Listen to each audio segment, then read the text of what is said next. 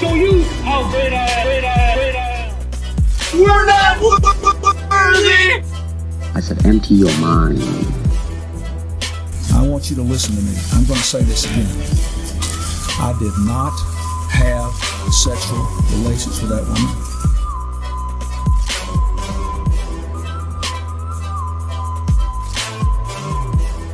we were to survey the entire world, uh, Mount Rushmore, the worst hated, hate, the most hated teams, for sure, sixty percent of the people would have a Duke team on there. No, no. I think. I think uh Kansas and Kentucky. Kansas is hated. I, I hate Kansas. they uh they perfected the one and done. I I hate that.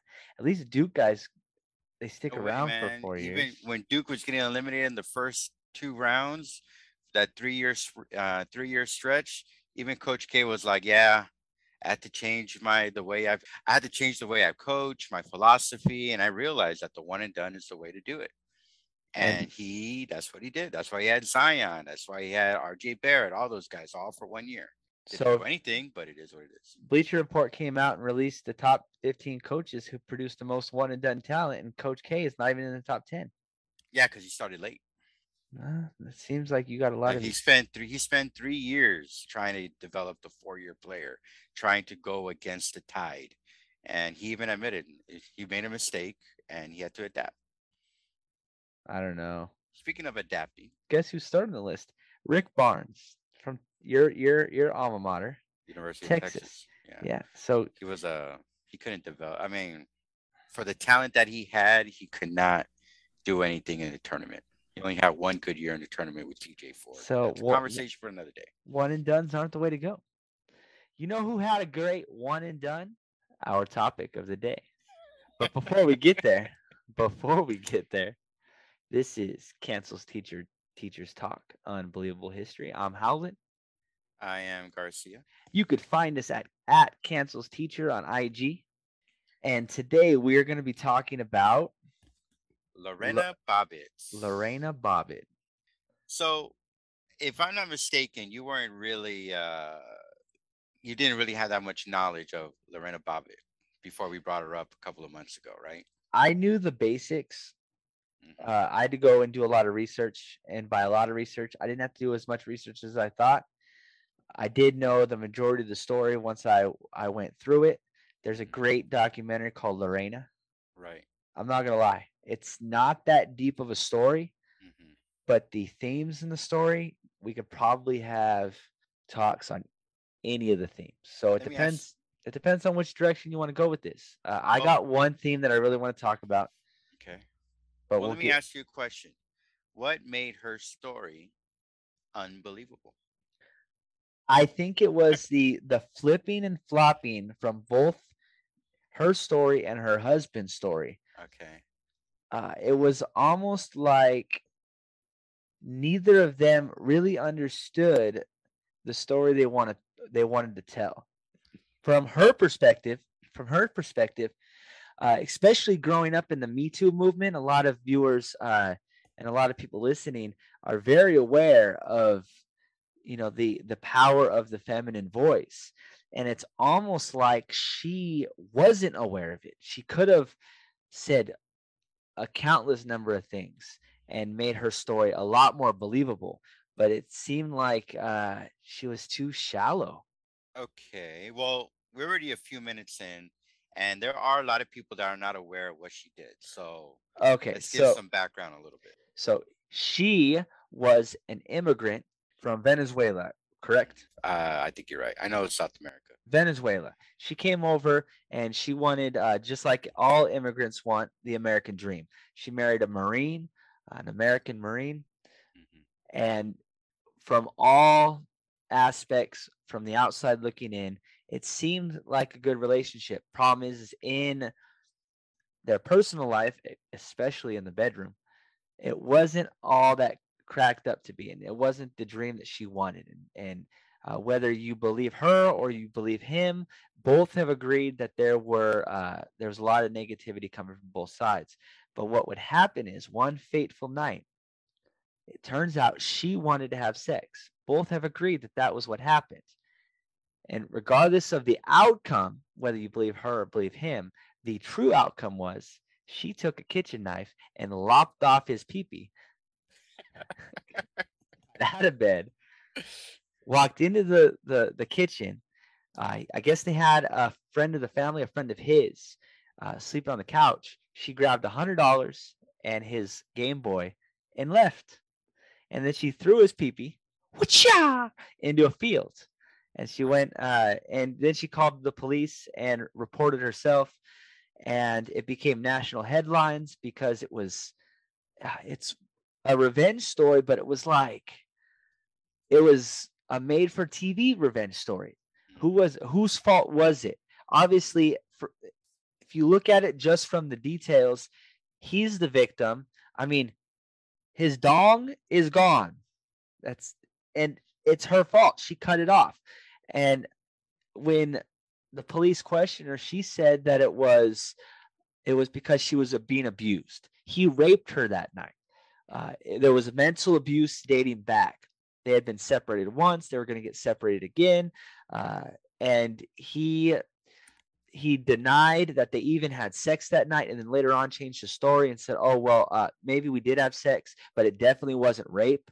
And the fact that he flip flopped on his story, and then she flip flopped on her story, and it was just back and forth, back and forth, and the media had a field day because who who is who is right?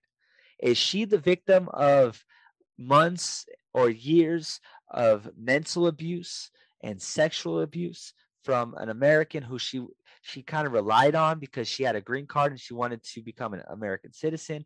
And maybe he was abusing the fact that she she needed him?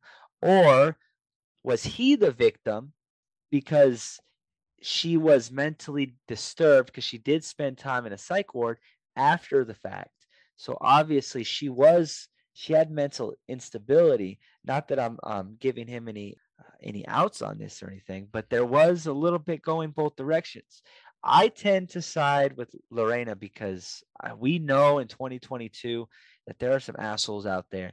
And it does definitely seem, especially looking at what happened after all this. If you look at the path of both of them after uh, after this, she definitely looks like she was telling the truth, and he looks just like a scumbag. Well, there are expert witnesses that said that he that they witnessed him mentally and physically battering her, not just uh emotionally, but physically as well he was arrested like three or four times in the last 20 years for abusing future girlfriends. He spent right. like 60 days in, in jail because he beat one of his girlfriends. So, eh, but, uh, go ahead. I'm sorry, but there's a huge part uh, that was left out. She even went to the cops the day before. Yes, I'm mistaken. She did, and filed a whole complaint about physical abuse. She had pictures of her, the inside of her lip busted up.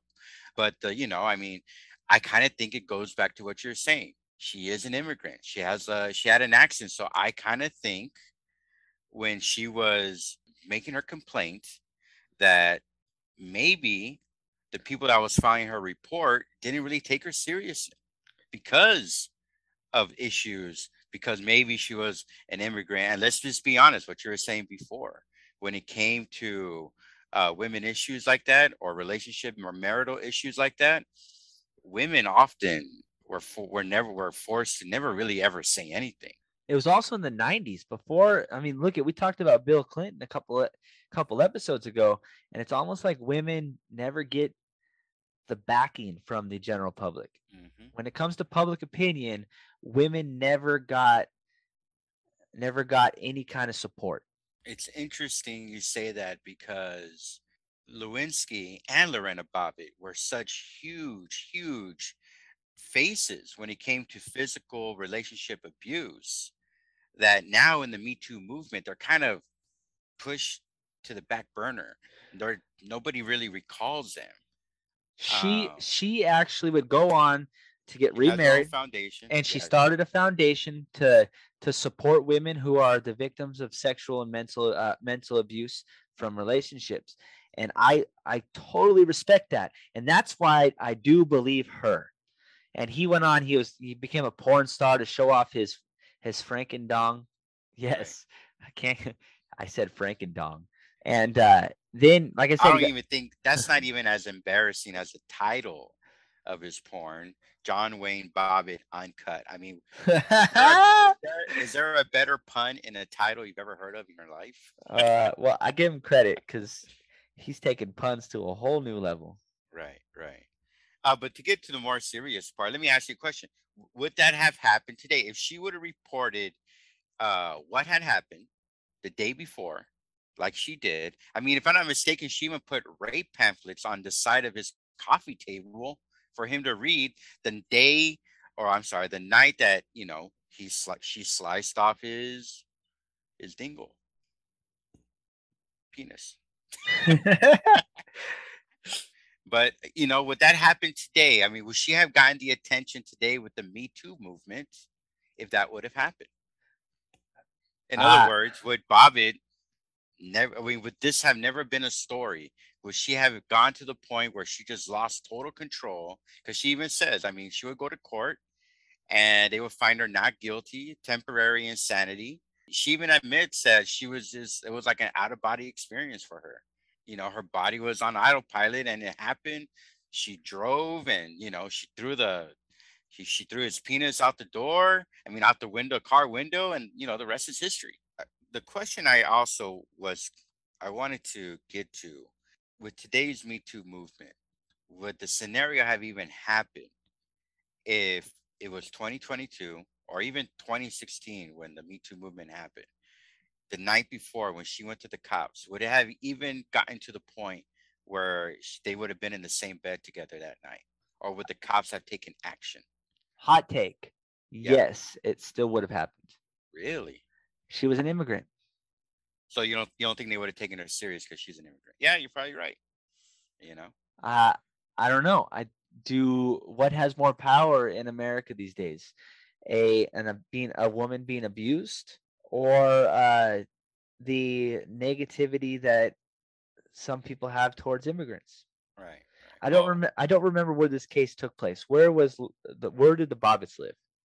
they i think it happened in virginia if i'm not mistaken Uh, maybe that. I I think that in Virginia, since it's it's more of the old the old East, they tend to be a little bit more accustomed to immigrants there. So I think that yeah, they would have sided with her as a woman. I don't think that she would have been in that situation if it was in Virginia or anywhere along the East Coast. But if you go into the Midwest, I think that uh, they might have ignored her because she was uh, she was an immigrant. That's that's shitty to say, but we do Well, have that's a. That is a reality. I, I spent a whole rant last episode talking about border life, and you know the problem with with migrants and immigrants is that they can't find any representation or any serious representation. and then you add to the fact that she is a woman and it's tough getting representation even as a woman so But yeah, not only that, but on imagine trying to express what's happening.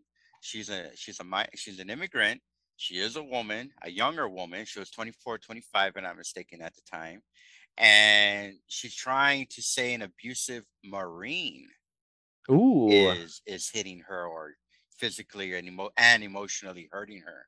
I mean, that's just unfortunately a bad recipe to get any kind of representation, to get any kind of help that she wanted. Yeah. I don't know. I kind of think the opposite. I think if it was 2016 when the Me Too movement blew up, even 2022, I think if she would have gone in the day before, especially now with with cops, you know, having a big magnifying lens that they have now, deservingly so, I honestly think that they would have helped her. Because the last thing they want, the last thing cops need right now is any kind of negative image.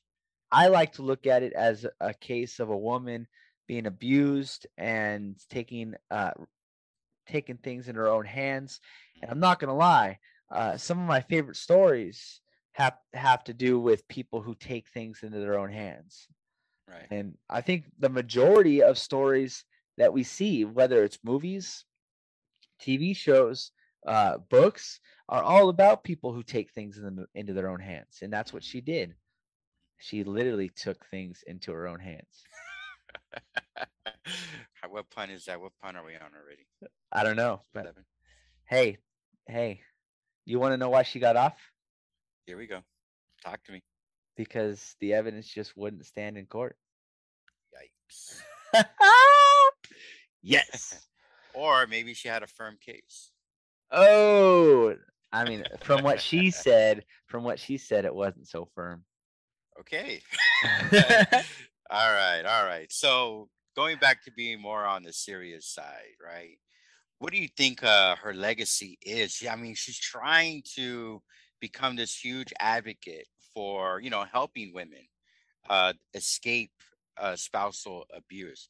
Um, I was watching one of her interviews, and she was stating that you know a lot of times women when they're when they when they leave, they just they they just run out, and they don't have time to to to uh, get a suitcase full of clothes or have money to go to a hotel or you know to escape the pain and she provided that so what do you think the legacy is for her I think when it comes to women's rights or what is her le- personal legacy unfortunately, I think that whatever legacy that she could have had or would have had uh, kind of disappeared because she decided to stay quiet for such a long time.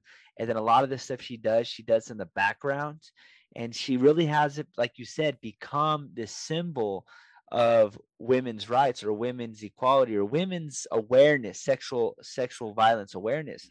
She could have been if the cards were played right, but unfortunately, being a uh, a woman who had men- mental instability, maybe some PTSD from from what she went through, she chose to to kind of disappear into the background until she got everything straightened out. And then she did everything on her own terms. And I do respect that. But unfortunately, because she uh, she didn't try to make it a thing, I don't think that there is really that strong of a legacy for her. I think it's one of those things that if you look back in hindsight, we could say, man, we kind of dropped the ball with this woman. well let me ask you a question and maybe you and i don't have the right to answer this question but we're teachers we're supposed to ask questions right why do you think the me too movement haven't latched on to lorena bobbitt or monica lewinsky as you know a spokesperson Uh, like that's a that's a tough question to answer, especially since I'm a, a man. But I, if I had to try, if I had to try to to to guess on why women like the two that we've talked about in our podcast haven't really become a big figure, it's because it's not now. We're trying to help women now.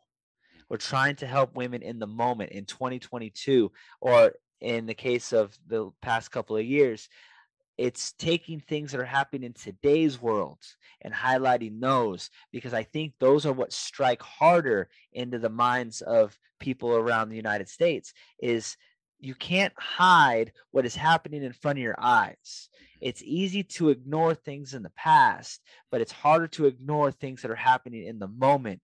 So I think it's it's just a shame that we can't look 10, 20 years into the past and say, look, these kind of things have been happening and we need to change. It's a lot stronger when you say, look, this is happening right now. We need to change it. And I like I said, I just think it's uh it's it's more about forcing the United States to to make it to make a stronger impact when it comes to women's rights. And we do, we ignore things that happen when we should have done stuff a long time ago. But I was what five years old when this happened, and that's not you know an excuse because at some point we all have to to make our own uh, our own attempt at fixing these kind of things. well look i grew up i mean i was 93 i was 12 years old and instantly we nobody really paid attention to the asshole that john bobbitt was i mean he even said that you know uh he would often uh hold her down and press on her bruising her and and he was nonchalant when he would admit to stuff like that even in interviews 20 25 years later but growing up hearing this story even with the monica lewinsky it became caricature. I remember walking in hallways in the in the hall in the in, in the classroom at school, and people would just talk about it, talk about her in jest. Even Monica Lewinsky, it was always about the joke. I don't know. We can get past that. I think that's just too much of a label, kind of like with the Chris Rock Will Smith thing. You know, that's what Chris Rock is. He's the guy that got slapped. Yeah, he might be laughing all the way to the bank, but that's his legacy now, whether he likes it or not. Going to uh, Lorena Bobbitt and Monica Lewinsky, it, it, it's too much of. I mean, we, we just spent a minute just cracking puns on it, right? I don't know. I think it's a missed opportunity, in my opinion, uh, that Lorena Bobbitt or Monica Lewinsky is not the face. I mean, this is a, a good time where we could look to the past and use them, men and women, to uh, promote any kind of physical and, men- and emotional and mental abuse out there. You know, unfortunately, I think the problem with with the Me Too movement is we spend too much time pointing fingers at the people who've done wrong and not enough time highlighting the victims that were wronged. I mean, look, Weinstein got you know so much headlines for the stuff he did. Cosby got so much stuff so much headlines for the stuff he did, but we don't spend enough time talking about the victims. Mhm. I mean, the Weinstein the Weinstein victims did get their voice, but can you tell me the name of any of Cosby's victims? I understand what you're saying. I, I also kind of think that America is very territorial. With Lewinsky, we chose a side.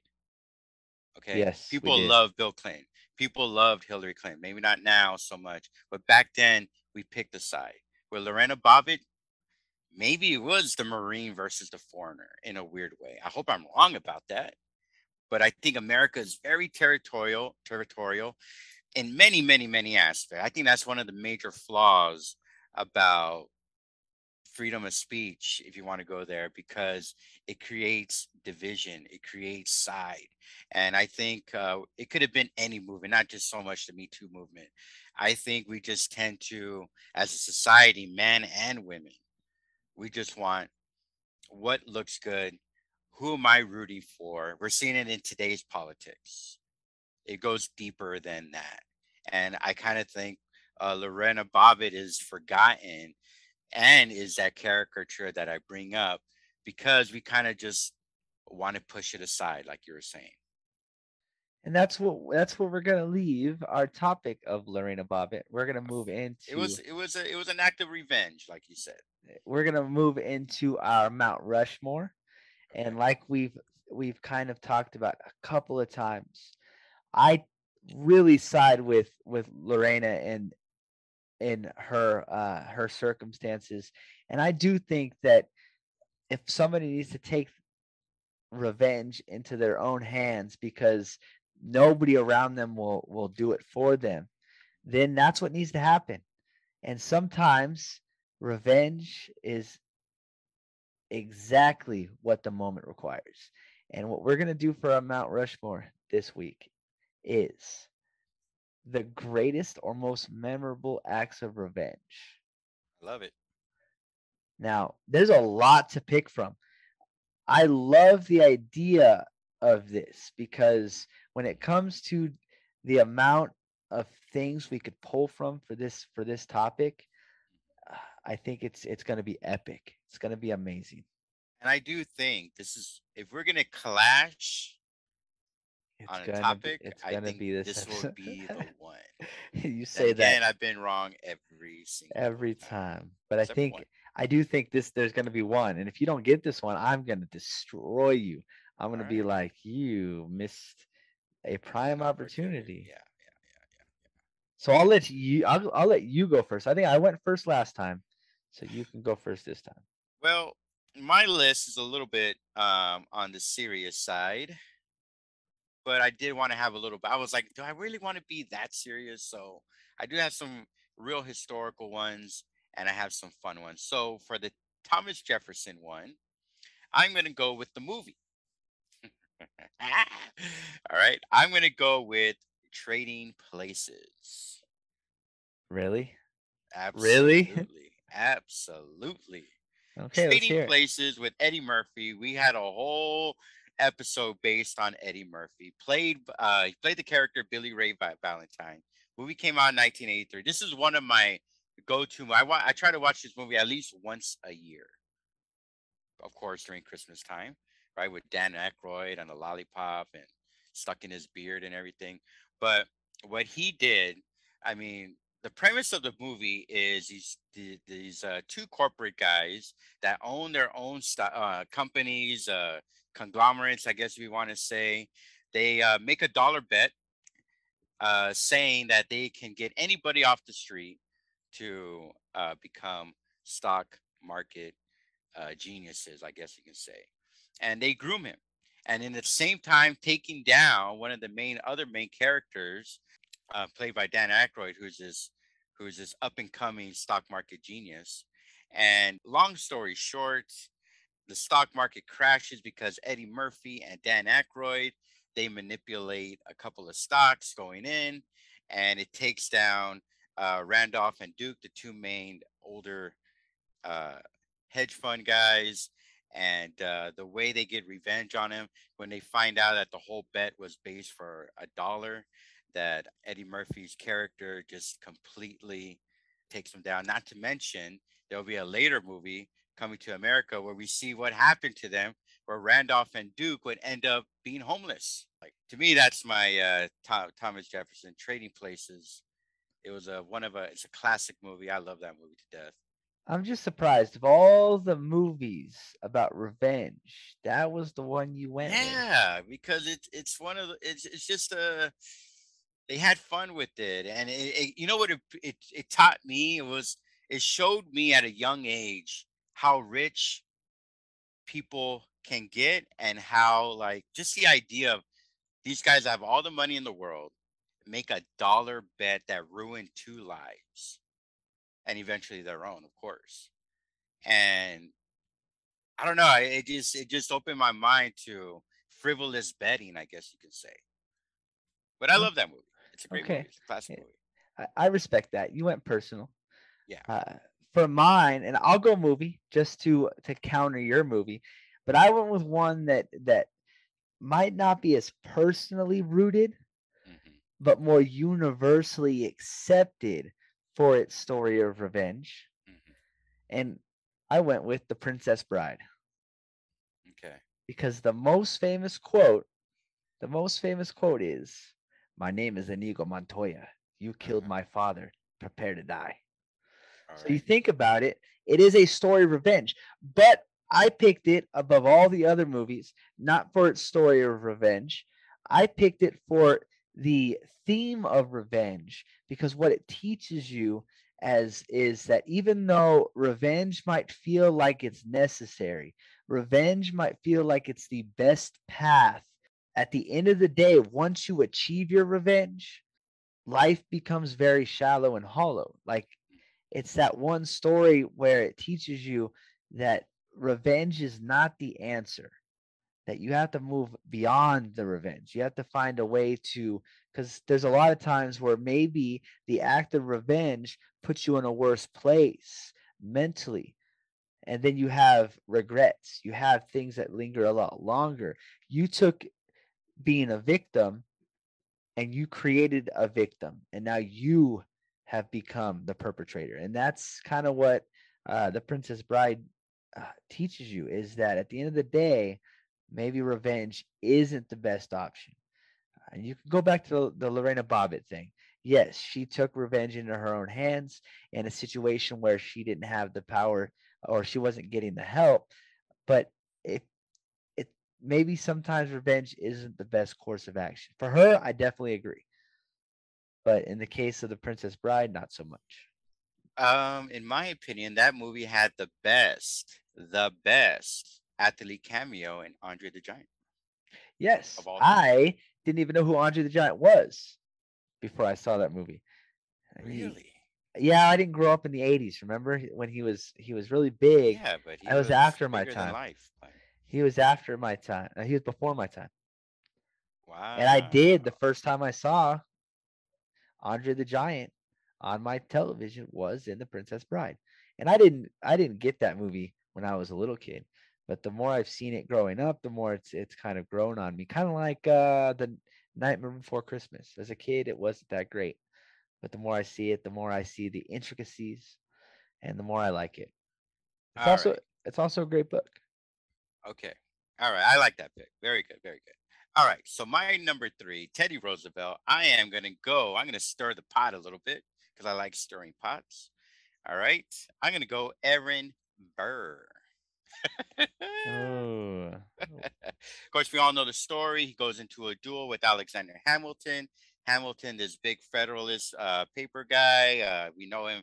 He was the first uh, Treasury uh, uh, Treasurer, of, uh, Secretary of Treasurer.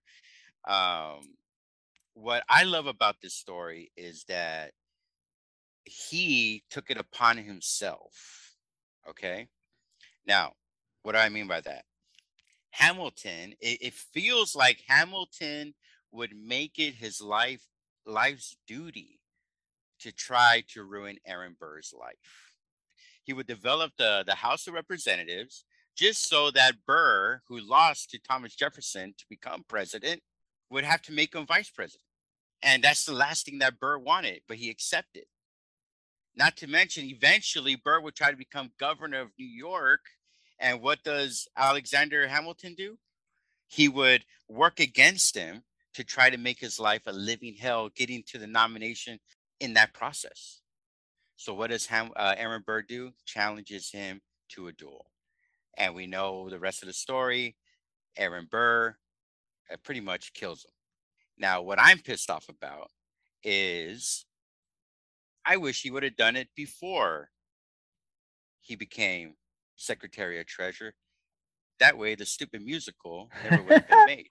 I was gonna bring up these. I was waiting for you to finish. I didn't want to cut you off. My uh my counter to that, I do agree. It's a it's a great act of revenge. Uh, I wanted to hit the musical only because when you said it, that's the first thing I thought of. Do you Right. think? Because you said we all know. You specifically said we all know the story. Do you think we all would know the story of Aaron Burr if it wasn't for the musical? No, man. I remember hearing that story in elementary. You are a historian. Yeah, but still, I mean, it's, I, I just, it was all, it, it was brought up in class all the time. It, I remember hearing it like every year of I- of of of grade school. I never knew the story of Aaron Burr until Really? Hamilton. Yeah. That is a mind blower. And think about this: the story of Hamilton came out when I was in uh, the the musical Hamilton came out when I was in college. Mhm. I went through all of K twelve and didn't know the story of Aaron Burr, I don't know what that says. You know, I don't know what that says about America's education. education system. Maybe that's why we're so lowly ranked. But how much, especially in our classes, do we get to really go into detail about the founding fathers' lives? Well, you go, okay. When I taught junior high, I taught Texas history, and you get to teach pre Civil War. You teach from the Revolutionary War, Declaration of Independence, all the way to the Civil War In eighth grade, correct? in eighth grade. So Yeah. you do in eighth grade, you do teach Aaron Burr and Alexander Hamilton. It, Um, it's funny because I was I was the valedictorian. The I had the highest grades in, in the school during middle school. and you didn't know who he was? No, I'm I'm- I'm being honest. You're making fun of me. and it's sad because you know i mean i had learning disabilities i can't articulate myself well and i knew about this stuff I still have a plaque. I still have a plaque hanging in the office of Mountain Shadows Middle School in California that has my name on it for my grades. Yowza. and I didn't know that it, I well, yeah, I didn't know. wow But yeah, Well- I've seen I've seen the musical. But I do think it's, close it's a great act of revenge. It's a great act of revenge. to close on this because i know i just pissed off probably 99% of our listeners because they all love the hamilton music I do love the. Hamilton musical. coming from a hip hop guy, right? I was I've been in hip hop since I was in the 80s to the 90s. I stopped when Master P became a thing. But anyways, I just hated it. I know, oh, they had real hip hop guys writing the music. I think Nas was a part of it and uh about it. Lin But- Manuel Miranda. Yeah, he He's the only name that you to need go. to know. I'm not a fan. I'm not a fan. Oh, well, I'm not a fan. What they did was to quote my one of my favorite movie personalities, Michael Rappaport, they gentrified rap. He's a white guy. He doesn't count. Dude, he made the documentary of Tribe Quest. He Lin Manuel Miranda wrote the music for Encanto. I know, and I, I could go off on that. Too. okay, All right, all right, okay, right. okay. My, You're number three. I'm sorry. My teddy is Buford, Puser, or Pusser. And a, a We're having very- a, a very thematic. Our, Uh, our episode today is very has on the same theme. Buford Hayes Mm, Pusser. We're gonna call it Pusser because you know why not? All right. We're gonna get fired. Now he was the cop who took out mobsters to avenge his wife. Now he became the youngest sheriff in Tennessee at 27 years old. And if you've ever seen the movie Walking Tall with Dwayne Johnson, Oh yes, I thought about that. he is the inspiration behind this. So he was passing a bunch of laws and a bunch of things to kind of clean up Tennessee, and they kept trying to assassinate him. They kept trying to kill him to get him out of the way. And one day there was he stopped on the side of the road because there was a disturbance. There was something going on. His wife was in the car with him, and somebody pulled up to the side of their car because it was all set up. He got set up and they unloaded on the car. He got shot in the jaw, but they killed his wife. Right, and, right. and he right. ended up surviving. Mhm. And when he was done, he this guy was an ex-marine and he was the chief of police and he was still relatively young. So we're not talking like he was this old man. He went on this giant killing spree, kind of like the Punisher, and was taking out mobster after mobster after mobster because they uh, they killed his wife. It's like the it's the story of the Punisher to a T. Right. And I've seen the movie Walking Tall with The Rock. Maybe he took it uh, as inspiration. Maybe he did. I it was uh, it happened in 1967, and I don't know when the Punisher was first created, but I'm not gonna lie. Uh, you don't know.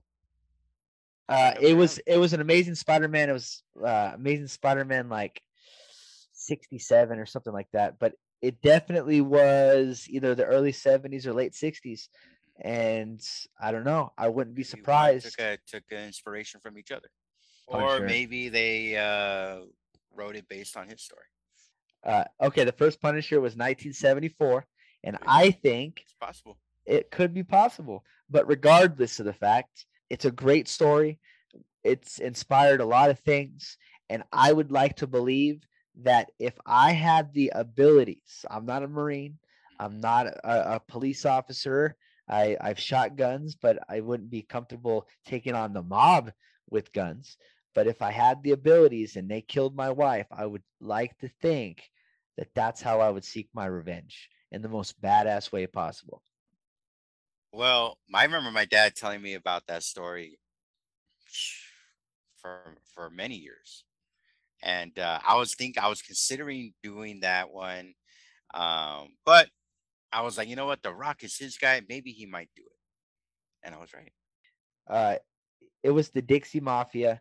I. I'm not trying to name drop any gangs, but it was a gang that killed him that uh I've actually heard of before. And if you're from the Midwest, if you're listening to this from the Midwest, I'm sure that you've you're familiar with the Dixie Mafia.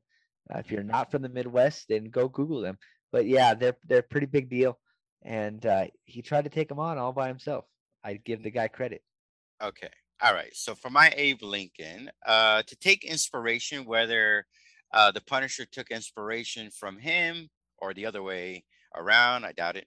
Um, I'm gonna kind of do the same thing. For my Abraham Lincoln, I'm going Joaquin Murrieta. Yes, I was going to use him, and I figured because it's Mexico, even though it's Ah, California, I was going to use it because it's California. But I it was on figured you Mexico at one time. it was, but Yeah. it's in Cal. It's now California. Right. The Mexican Robin Hood, aka would inspire Zor- uh, Zorro. Zorro. Right. Uh, you know, to me, I almost had this my George Washington. It would have been a good George Washington. Yeah, yeah. But when you you- you're gonna hear my George Washington, you're gonna be like, that is pretty amazing. But anyways, uh, long story short, it was during the gold rush, uh, 1850. He was actually a successful uh, prospector, and he had many clashes uh, with the American prospectors over his gold deposits. Um, but eventually, what would happen? Uh, during one particularly brutal conflict, Murrieta's wife would end up being raped and murdered right in front of him. Okay. He would actually move on and he would become a car dealer. And one day he would get accused by by racist white men of stealing a horse, and they would end up lynching him and his brother. And his brother would die, and he would miraculously survive. And eventually, uh, that was like the final straw and he would just go on this huge path of revenge. He would hunt down his brother's killers, murder them one by one while recruiting other Mexican fighters to fight as like vigilantes to protect this Mexican community, right? That was like uh, taken over by all these Americans. Uh, he even had a, a, vet, a veteran and from the Mexican army named uh, Three Finger Jack, who yes. lost two fight uh, lost two fingers in a fight during the Mexican American War, which will probably be a topic one day on our podcast because I have a lot to talk about with that. And they would end up, you know, rounding them up like like cattle and take their gold, and they would even give their gold and all the wealth to the people of all these Mexican families. And Moriarty would become this huge local legend, and the rest is history. And he would definitely um, inspire at least a part of Zorro. And in turn, Batman.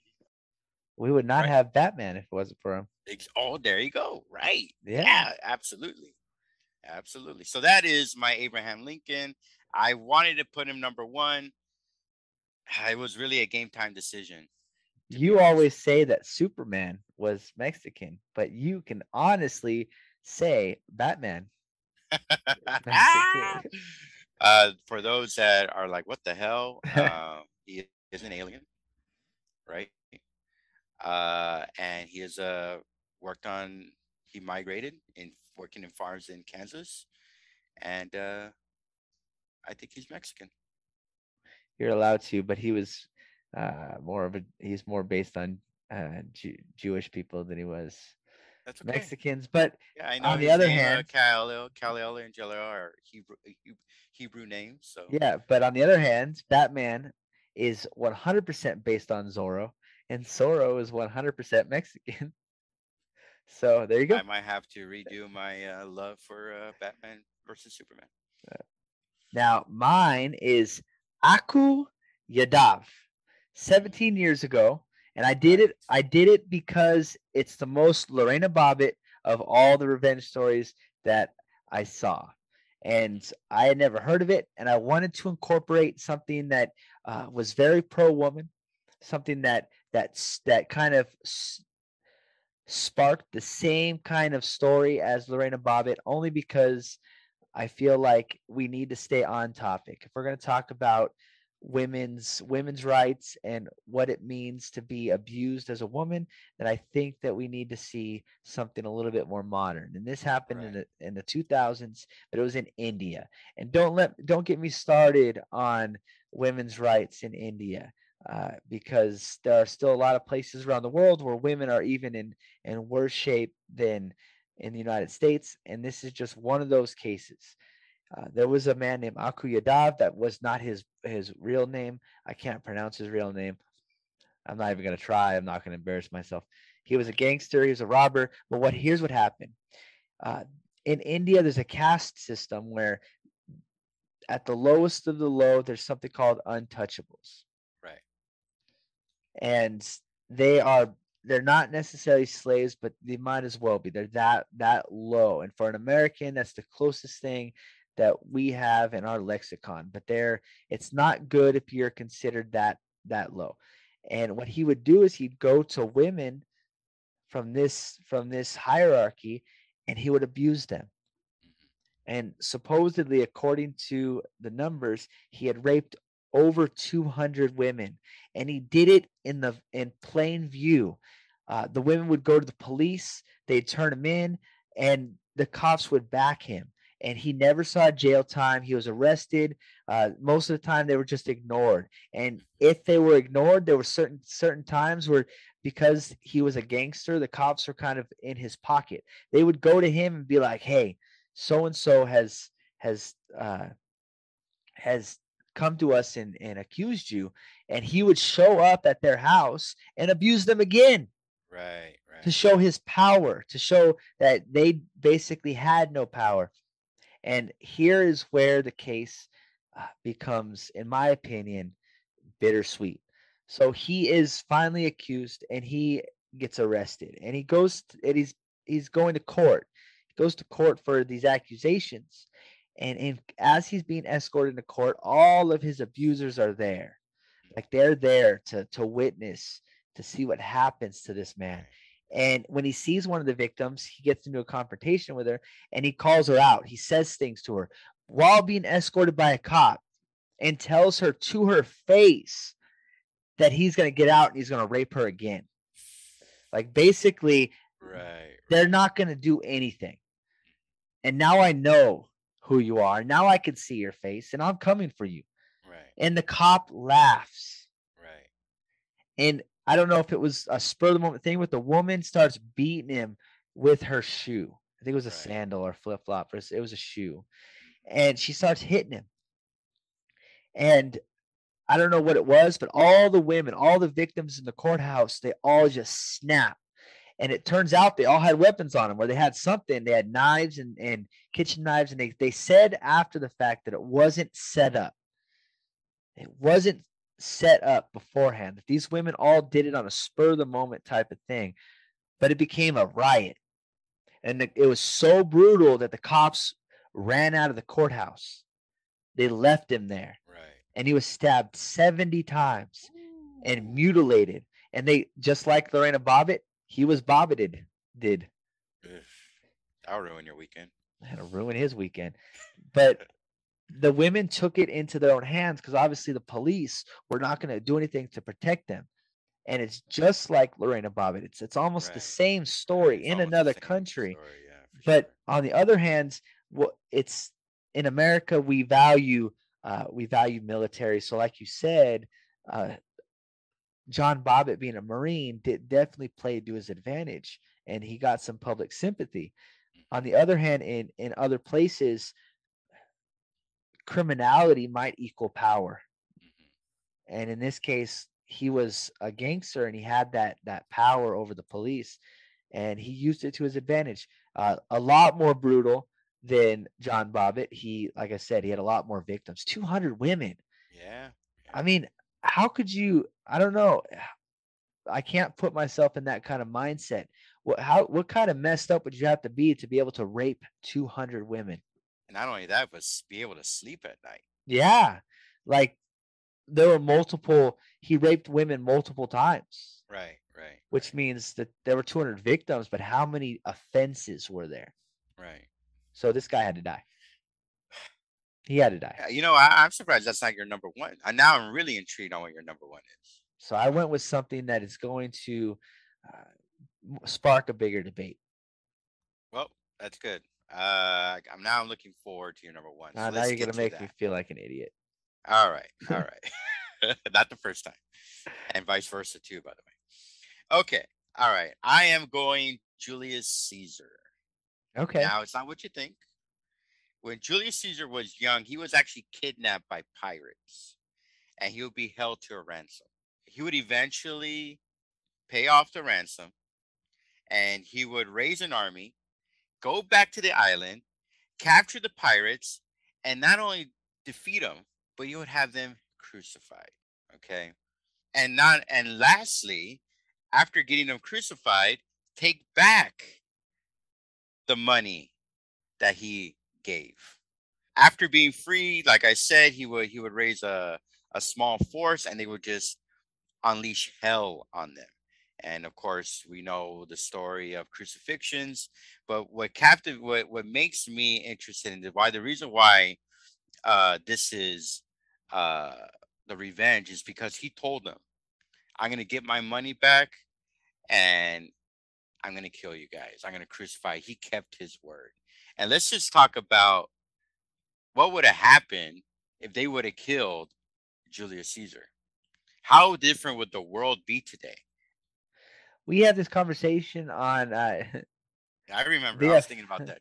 the effects of Julius Caesar on the world, Yeah.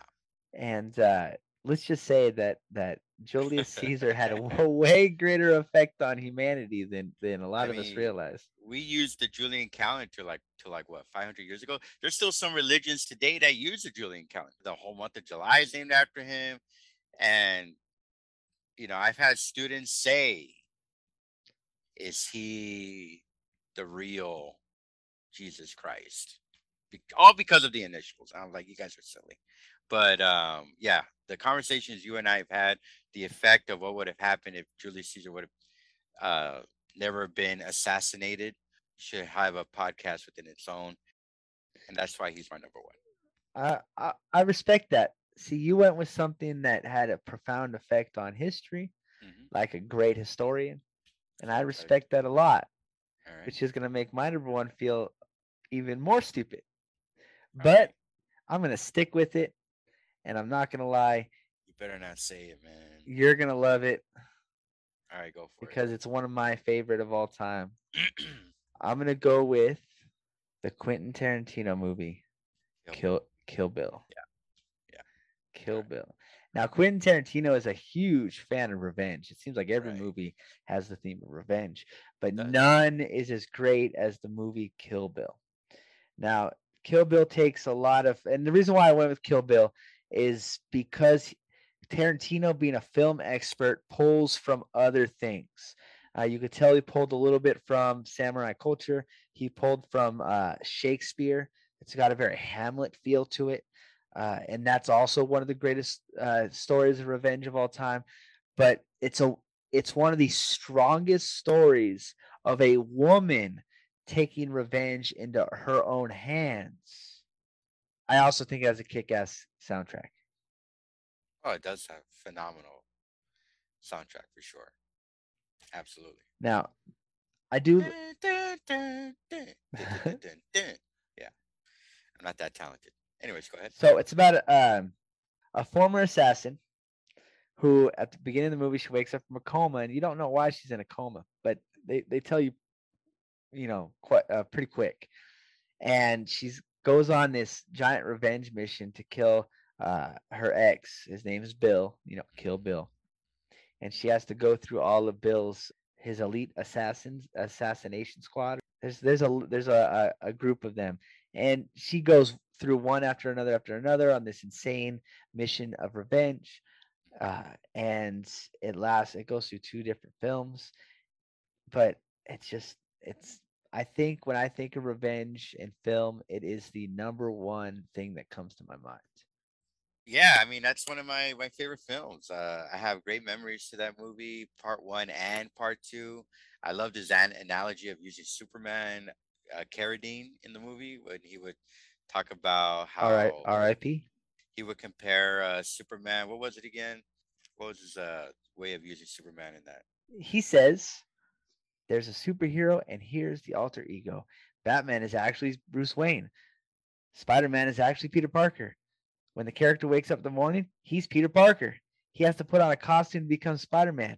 And it is that characteristic that superman stands alone. Superman didn't become superman. Superman was born superman. When superman wakes up in the morning he's superman. His alter ego is clark kent his outfit with a big red S. That's the blanket he was wrapped in as a baby when the Kents found him. Those are his clothes. What Kent wears, the glasses, the business suit, that's the costume. That's the costume Superman wears to blend in with us. Us, yeah. Clark Kent is how Superman views us. Mm-hmm. And what are the characteristics of Clark Kent? He's weak. He's unsure of himself. He's a coward. Clark Kent is Superman's critique on the whole human race. I can keep going. It's a long ass quote, but Just for those that don't know, Beatrix Kiddo was played by Uma Thurman, called the Bride in the movie. She's the main protagonist. Uh, she has, I mean, that that duel scene with O-Ren Ishii, with uh, played by Lucy Liu, just with the atmosphere, with the snow falling, phenomenal scene. they're trying to make a part three with Yeah, the kid with, the with the kids. With uh, Vernita Green, uh, played by Vivica Fox, her daughter. Yeah, saw because fight. she saw the fight, and that's I only thought Now of that. She wants revenge. But yeah, no, I love it. I love it. I love that pick. That's a great number one. and I know you love Tarantino. I love Tarantino's Tarantino. my guy. Uh, we have Still dif- not better than Pulp Fiction. we have different views on what Tarantino films are the best, but uh, we'll we'll use that one for a different a different podcast. All right. So what's your uh now my six man, I guess, right? Yeah, you go first. I am going because it has revenge in the title. I'm going with Revenge of the Nerds. I love that movie. Okay, so Revenge of the Nerds. But for me, what Revenge of the Nerds did, I'll make this fast. It gave a voice. It gave not only it gave a voice to not only the nerds, those with disabilities, those with just had issues, right? And I connected to that, you know. And I just love this movie because they they go against the jocks, the nerds versus the jocks. The the nerds hook up with the jocks' girlfriends and they beat them in the Olympics. And uh, it's just a it's a timeless classic to me. It connected to me, and uh, I love it. So that's my sixth man. My sixth man is Wuthering Heights by Really? Bronte. Yeah, I went I went with it. I was gonna include it because Wow. woman author. I'm gonna go woman on this one. Go ahead. Let's just gonna round this this list off with a strong woman uh, author. I love it. Uh, No, I don't think you love it. I don't think you love it. I I don't know. There's just so many avenues you could have gone. There's so many other heroine women uh, that you could have gone with. sorry, Emily Bronte is like a when you think of women authors, top five, unanimous. Oh, 100%. 100%. And this was her story of revenge. For to have a woman, such a pronounced, such a renowned woman author, write about revenge, Wuthering Heights had to be uh, my sixth man, and I'm not even going to explain why. I'm just going to let it sit, and all of our women women uh, uh, viewers can come lynch you. I don't know, man. I, I mean, you could have gone Emma Denayuka. You- There's so many different routes you could have gone. Uh, well, I'm happy with my six man. Okay. All right. Conversation's over. Oh, I like revenge. Uh, I'm sure that uh, we can have a longer conversation on revenge, maybe a part two down the line. Uh, but like you said, there's so many books, there's so many films, there's so many stories, there's so many historical events. I had like five, six historical events all lined up and couldn't include them because because it's just such a rich topic. Right. Well, this is a good conversation. Uh, you know, I'm I'm looking forward to the reaction. And on our Instagram, cancel teachers, we've had some good reactions. Uh, and we just want to keep them coming, good or bad. We'll respond to you, no problem. I'm just gonna let you know if I ever get bobbited at some point in my life, I'm just gonna go yeet myself off a bridge. I'm gonna actually no, I'm gonna go to the highest building in New York and I'll yeet myself off that. I don't know. I I think if I got John Wayne, Bobbit Tid. Tid. I don't know. I think it's I think it's just over, right? I would rather get Will Smith than John Wayne again- bobbited. But then again, I mean, if they did that, they had the successful surgery back then. Imagine today. Oh, I don't I- think it's a death sentence anymore. I could have a king dong. Kingdom? Oh, I'm sorry. I got that wrong on purpose. No, Well, a, a bigger peepee. a- sometimes, a cap- sometimes when you get a second chance in anything, got to go big or go home. Last Cap- punt. Capital P P. All right. Hey, if we're not back in five minutes, uh, just wait longer. man, talking about peepees is awkward. Yeah, no doubt about it.